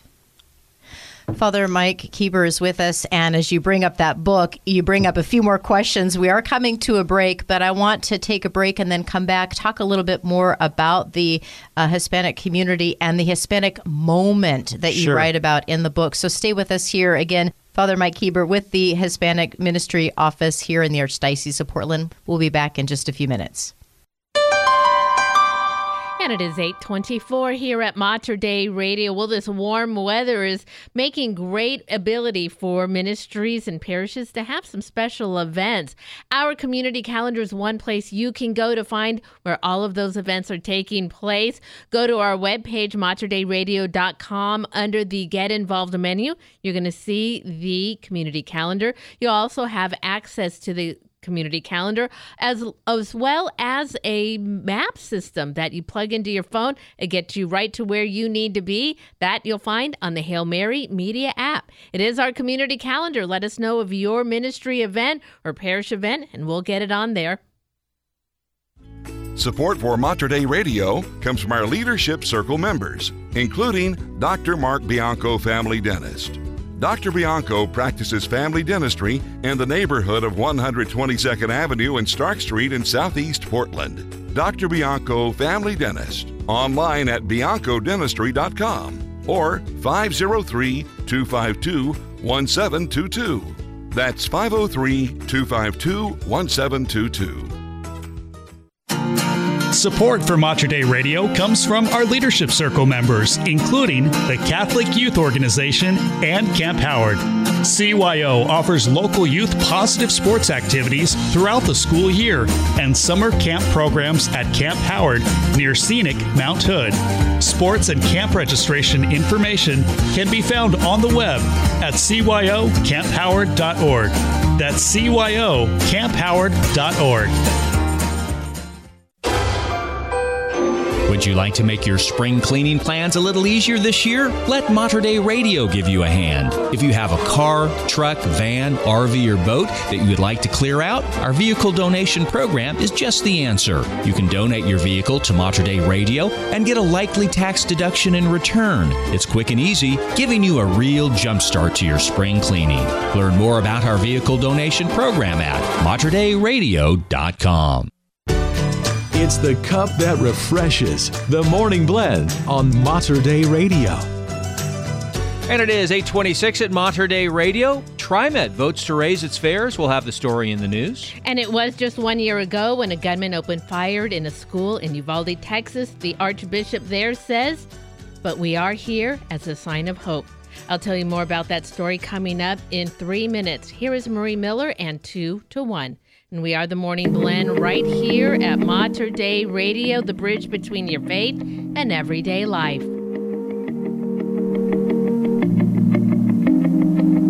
It hasn't been too long since we were like a diamond sky.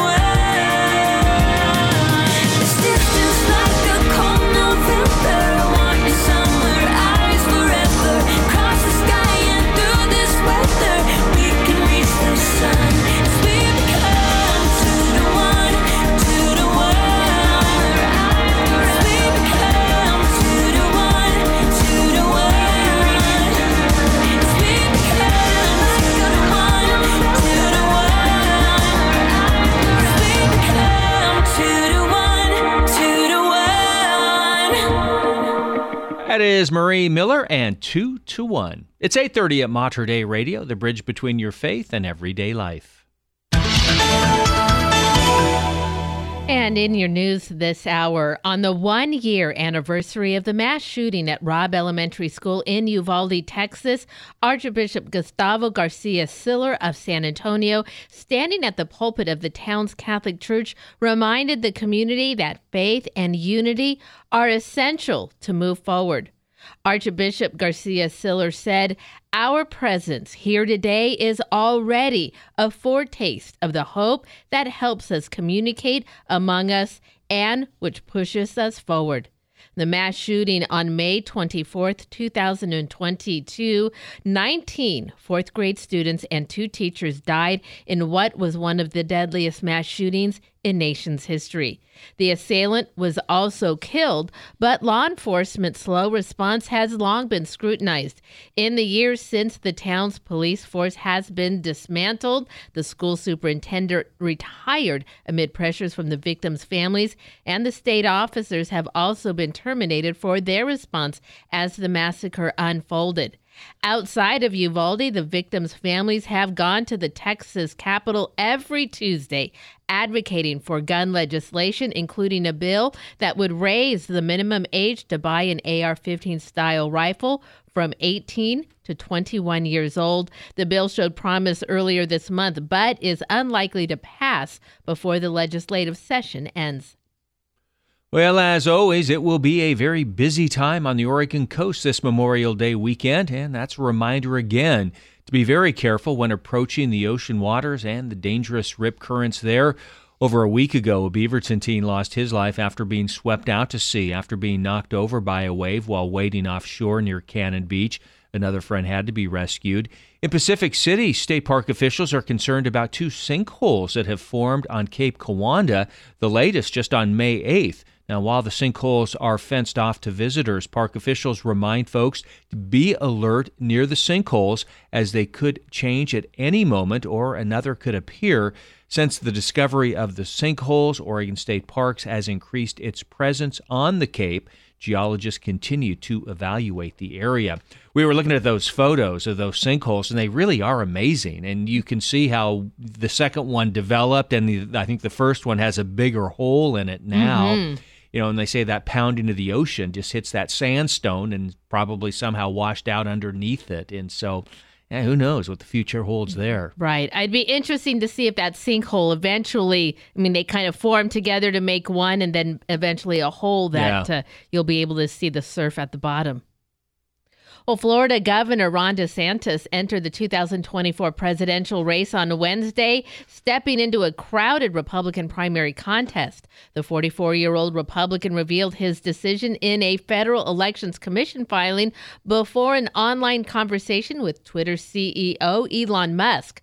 DeSantis' entry into the Republican field has been rumored for months.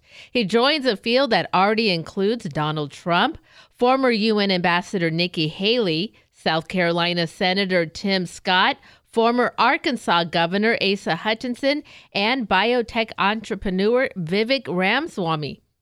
Now, Governor DeSantis was raised Catholic, attended Mass as a child, and was a student at Our Lady of Lourdes Catholic Church School in Dunedin, Florida. He's the nephew of a Catholic priest, also the nephew of a Catholic sister, both residing in Ohio. Well, despite vocal protests, TriMet Board of Directors last night voted to raise transit fares by 30 cents beginning next January. On a 6 to 1 vote, the board increased the regular adult fare to $2.80. Fares for students, elderly, disabled riders, as well as registered low income riders will also increase by 15 cents to a buck 40. Now the increase does not affect monthly fares for users of Hop FastPass cards. Last night's meeting was frequently interrupted by chanting from people protesting the fare hike, but TriMet board members said the increase is necessary to sustain TriMet services. The agency has struggled financially due to drops in ridership during the pandemic, and the majority of board members pointed to TriMet's lack of a fare increase for the last decade and said they didn't want to delay it any longer. Well, early Tuesday morning, a small group of outdoor adventurers ascended a footpath towards Johnston Ridge Observatory to gather supplies necessary for its summer operation. On May 14th, a mixture of mud, rocks, and water poured over Spirit Lake Memorial Highway, burying the road and damaging the 85 foot bridge. The goal of the hikers was to gather useful items so Johnston Ridge Observatory can function at the Coldwater Science and Learning Center. Their empty backpacks would be filled with radios, computers, and informational sheets.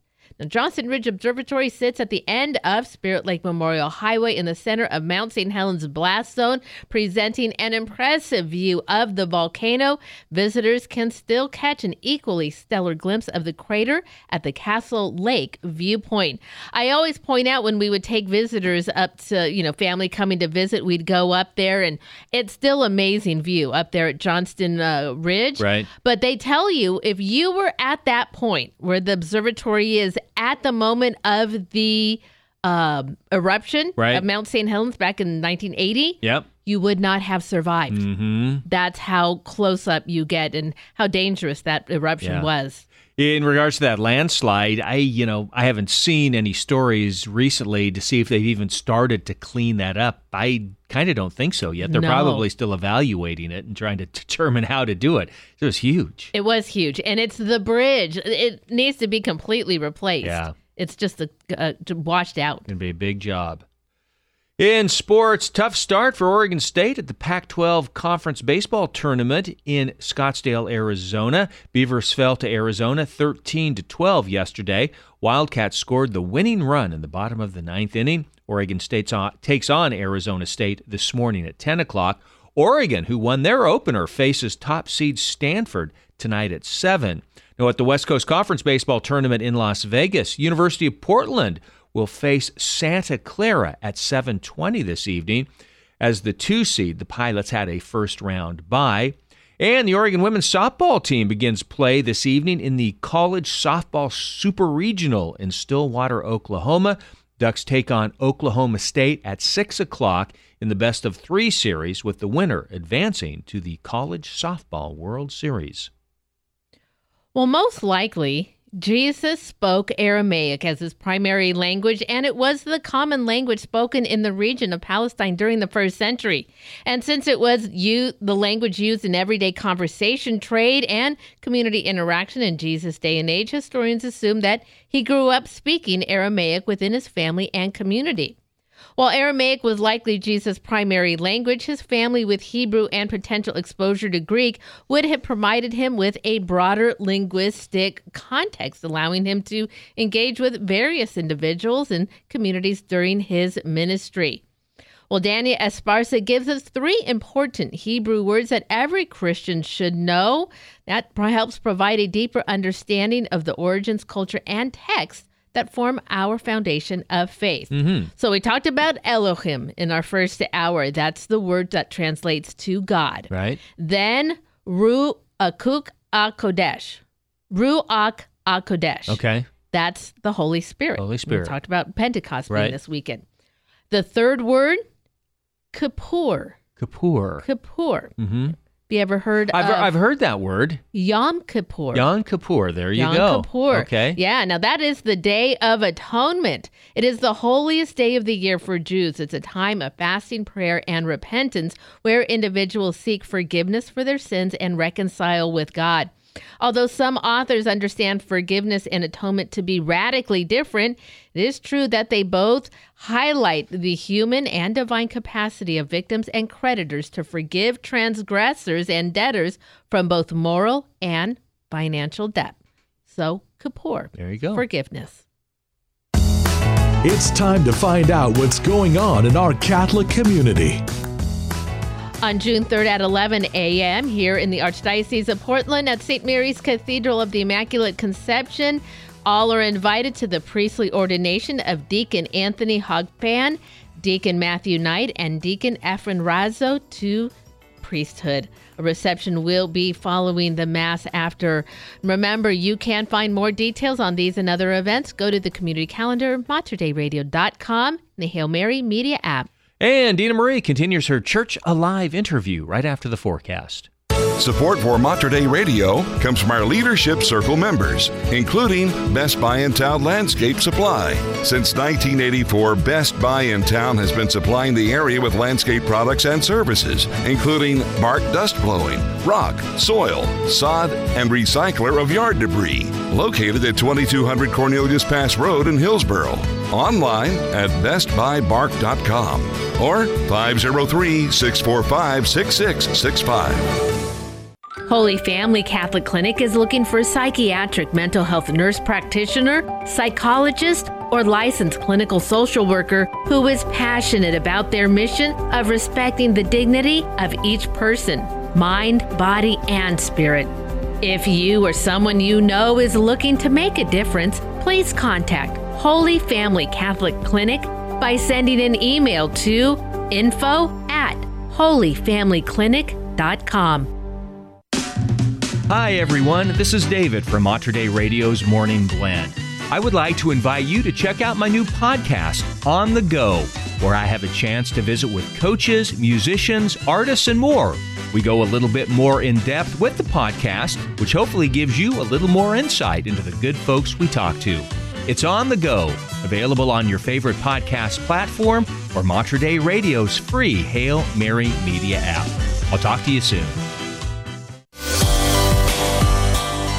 It is 841 at Mater Dei Radio. Sunshine today, high of 82 degrees. There is a slight chance of a thunderstorm later this afternoon into this evening, about a 20% chance. Low tonight, 56. Then Friday, sunny, high of 85, even warmer. Then Saturday, Sunday, Monday, Memorial Day weekend, looking pretty nice. Highs in the mid 70s. Currently, it is 60 degrees at Our Lady of Lourdes Catholic Church in Vancouver. And 61 degrees at Christ the King Church in Milwaukie.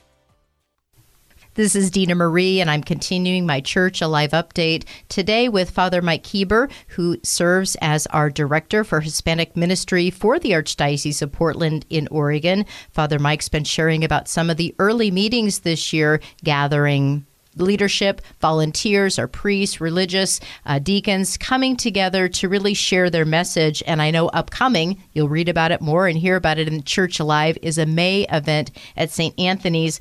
But I want to have you talk a little bit, Father Mike, because you did write a book. It's called Preaching to Latinos Welcoming the Hispanic Moment in the U.S. Church.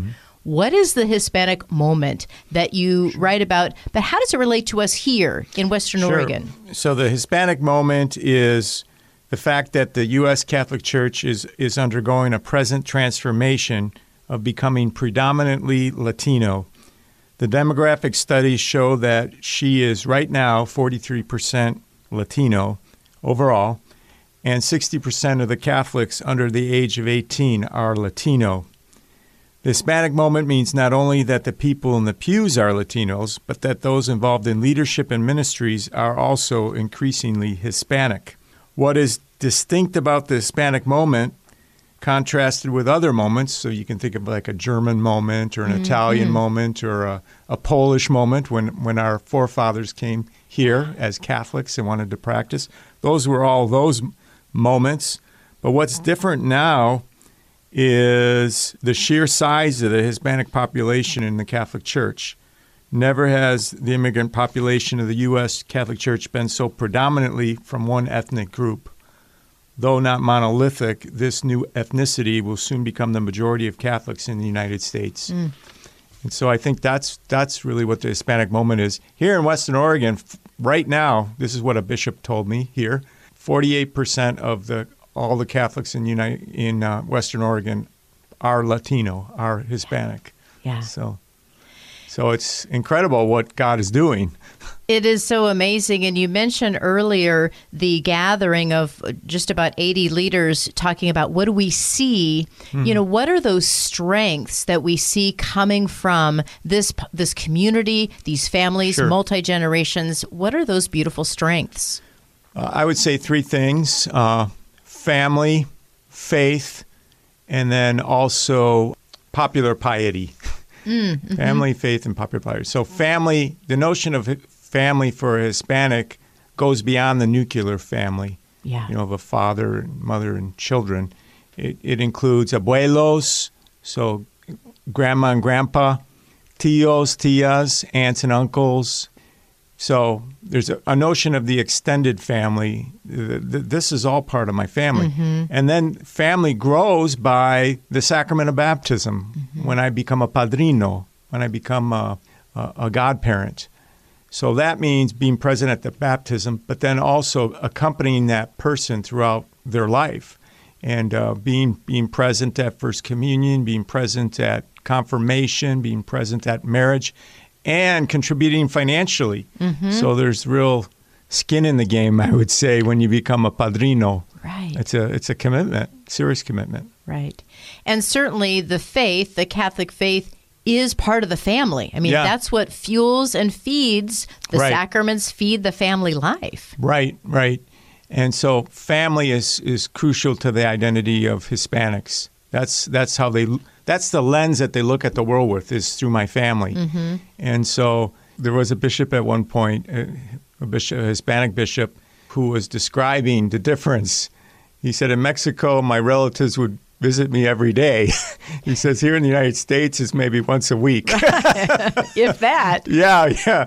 And so, so anyways, it's a different culture. Uh, faith is is really uh, key to it all, though. However, so they they want to grow in their faith. They've learned the faith from these countries of origin, Mhm. and they've they've learned these practices, and they want to bring them to the United States and practice their faith here.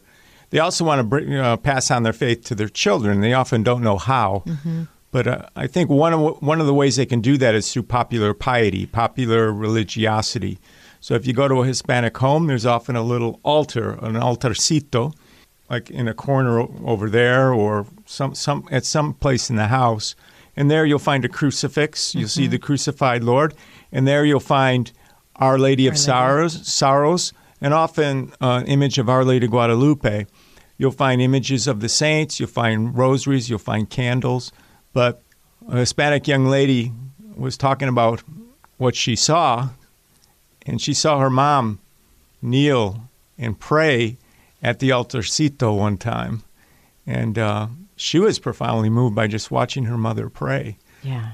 And uh, so that's kind of a beautiful image. It's a beautiful example to pass along the faith, and we're learning that more and more uh, Yeah. with this um, this amazing growth of the Hispanic community, not only here in Western Oregon, but you were saying in the United States, the population continues to grow in So the I, church. yeah, I make a direct connection between the faith of Hispanics and popular piety.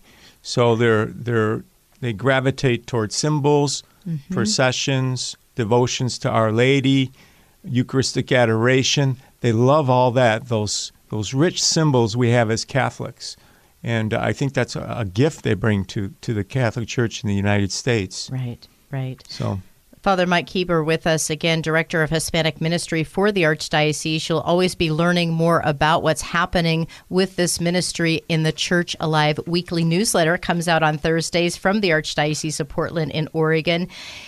There's going to be another event coming up really following your February, March, just with our clergy, but in May, another gathering to continue on, see, evaluate, then taking action. What will this meeting on May 18th at St. Anthony's in Tigard really be about, and who's all invited? Sure. Uh, so this meeting uh, will be ongoing training of Hispanic ministry leaders. Like you said, we've already met once. We're going to meet again, and and we'll be, be meeting two times in the fall. So I'm setting up regular meetings, you know, through 2023, and then I've got to do a calendar for 2024. I'd like us to have quarterly meetings. So in this meeting, in the last meeting, we did a lot of uh, a bear. What do you see? And and this is a time for evaluar, moving toward actuar, to to acting. We have limited resources, and so we have to make hard decisions. And so I think I want input from people. I want to hear what they're they're saying, and I, I want to discern what's the Lord saying to us as far as the mm-hmm. direction we need to go. So it's really a time for continuing to build relationships, continuing to gather the leaders and training them. And what I'm trying to do is train the trainers. So they're the trainers in their parishes. They're the ones who lead ministry, and they need to train people, volunteers to do ministry. Mhm. And so the idea is if I train them well, then they can go back to their parishes renewed, strengthened, with more knowledge, with more hope, and they can provide the training for catechists, for parents, for whoever needs it Right. in their parishes. So, yeah, because I, I, I have the image of Atlas, you know, who's got uh, the, the he's got a planet on his shoulders. Because I'm director of Hispanic ministry. Well, Hispanic ministry is just all those who go to go to church, all the Hispanics, but then uh, all the Hispanics who don't go to church. Yeah. And so, how can I care for this whole community? Uh, By the grace of God and focusing on the leaders, I think. Yeah, absolutely. And I think really you mentioned the the devotions, the devotionals, the prayer, this Eucharistic adoration, this time of really Eucharistic revival, I think will really continue to revive the whole church, but particularly our Hispanic brothers and sisters, because it just speaks to their heart and their Mhm. culture is Christ in the Holy Eucharist. Yeah, so I, I think in my experience of serving as a priest for 23 years, uh, the majority of that time has been s- serving the Hispanic community. And I have been so moved and so blessed by their love for the Lord in the Eucharist and, and their love for adoration.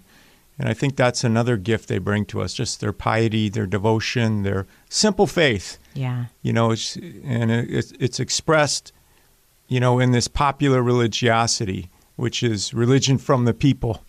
They want to bring that to the church, and I think they find that same uh, symbol or same presence of God when they do Eucharistic adoration. Right. So, The next meeting is coming up Thursday, May 18th, 6 o'clock to 9 o'clock. So if people do want to come, do they need to RSVP? Should they just show up? yeah, we need to RSVP because we're going to have food when they arrive. Okay. So, so this is part of the feedback of our our leaders. Is a lot of them work during the day, so they're coming directly from work. Mhm. So we want to feed them a meal and then get to work. Okay. And so those who, who should come to the meeting should RSVP. Uh, let us know you're coming so we get the right amount of food. Bring your appetites and your goodwill. yeah, that's wonderful. Again, St. Anthony's and Tigard will be the host church for that Thursday night, May 18th. You'll learn more about it on the Church Alive newsletter. archdpdx.org is the website. You can go right to the Hispanic Ministries office link on the website. Is uh, is there an email that's best to connect with you directly, Father Mike? Uh, my archdiocesan email, mkueber at pdx.org. Okay, perfect. And we'll get that information on this Sure. podcast as well. Father Mike, we're grateful for you to be here, part of this amazing family, and let's continue to pray together and we'll continue to pray for all of us in, as we work in this ministry together. Would you help us close with a closing prayer? Sure. Let us turn to Our Lady, Our Lady of Guadalupe, and pray, Hail Mary, full of grace, the Lord is with thee. Blessed art thou among women, and blessed is the fruit of thy womb, Jesus. Holy Mary, Mother of God, pray for us sinners now and at the hour of our death. Amen. Amen. In the name of the Father, the Son, and the Holy Spirit. Amen. Amen. Thank you so much, Father Mike. Have a Thank you. blessed day. Thank you. And it is 8:53 here at Mater Dei Radio. Well, during this time, especially as we lead up to Memorial Day, so many people are mourning the loss of a loved one. Please let Mater Dei Radio pray with you. If you call our prayer hotline or go to our webpage at materdeiradio.com, you'll find information about how you can submit the name of a faithfully departed, and we will add them to the list of names that we pray on the air every single day. And there is no prayer too great for our prayer warriors or too small. Let us know your prayer intention, and our prayer warriors will pray with you. Again, you can find more information at materdeiradio.com. Support for Mater Radio comes from our Leadership Circle members, including Dr. Mark Bianco, family dentist. Dr. Bianco practices family dentistry in the neighborhood of 122nd Avenue and Stark Street in Southeast Portland. Dr. Bianco, family dentist, online at biancodentistry.com or 503 252 1722. That's 503 252 1722. Are you a young adult in your 20s or 30s? Are you looking to bring Christ into your everyday work?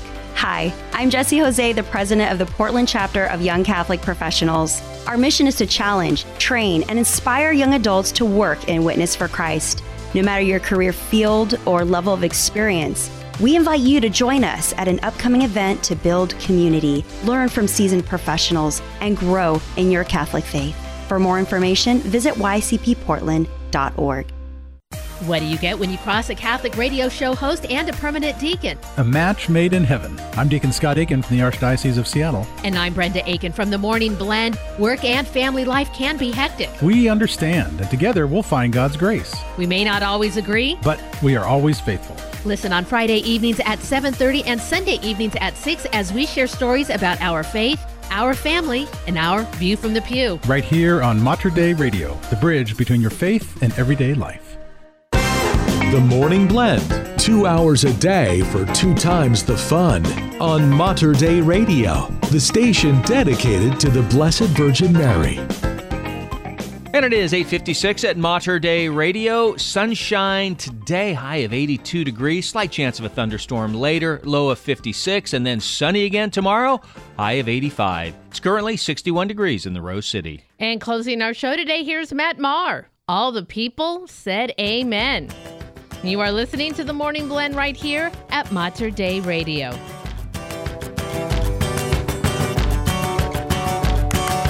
You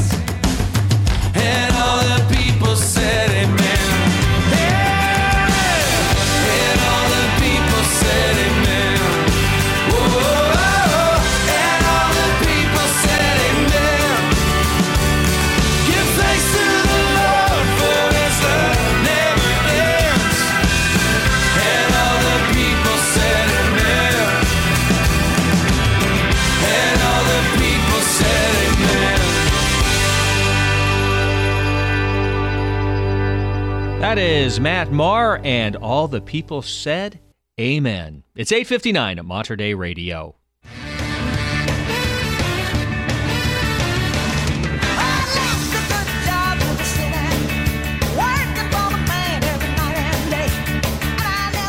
Thank you so much for tuning in to the Morning Blend this morning. David and Brenda with you. We do appreciate it. Thank you, Tina, for all of Oh. the wonderful music throughout the years. We will never forget you. Your music uh, lives on. And so, uh, prayers for Tina and all her families. Oh, for sure. Again, a loss. I mean, that Yeah. one just really feels like a loss, but it, you know, long life and what she's been able to Mhm. contribute and lifts people's spirits. Well, that is a gift for sure.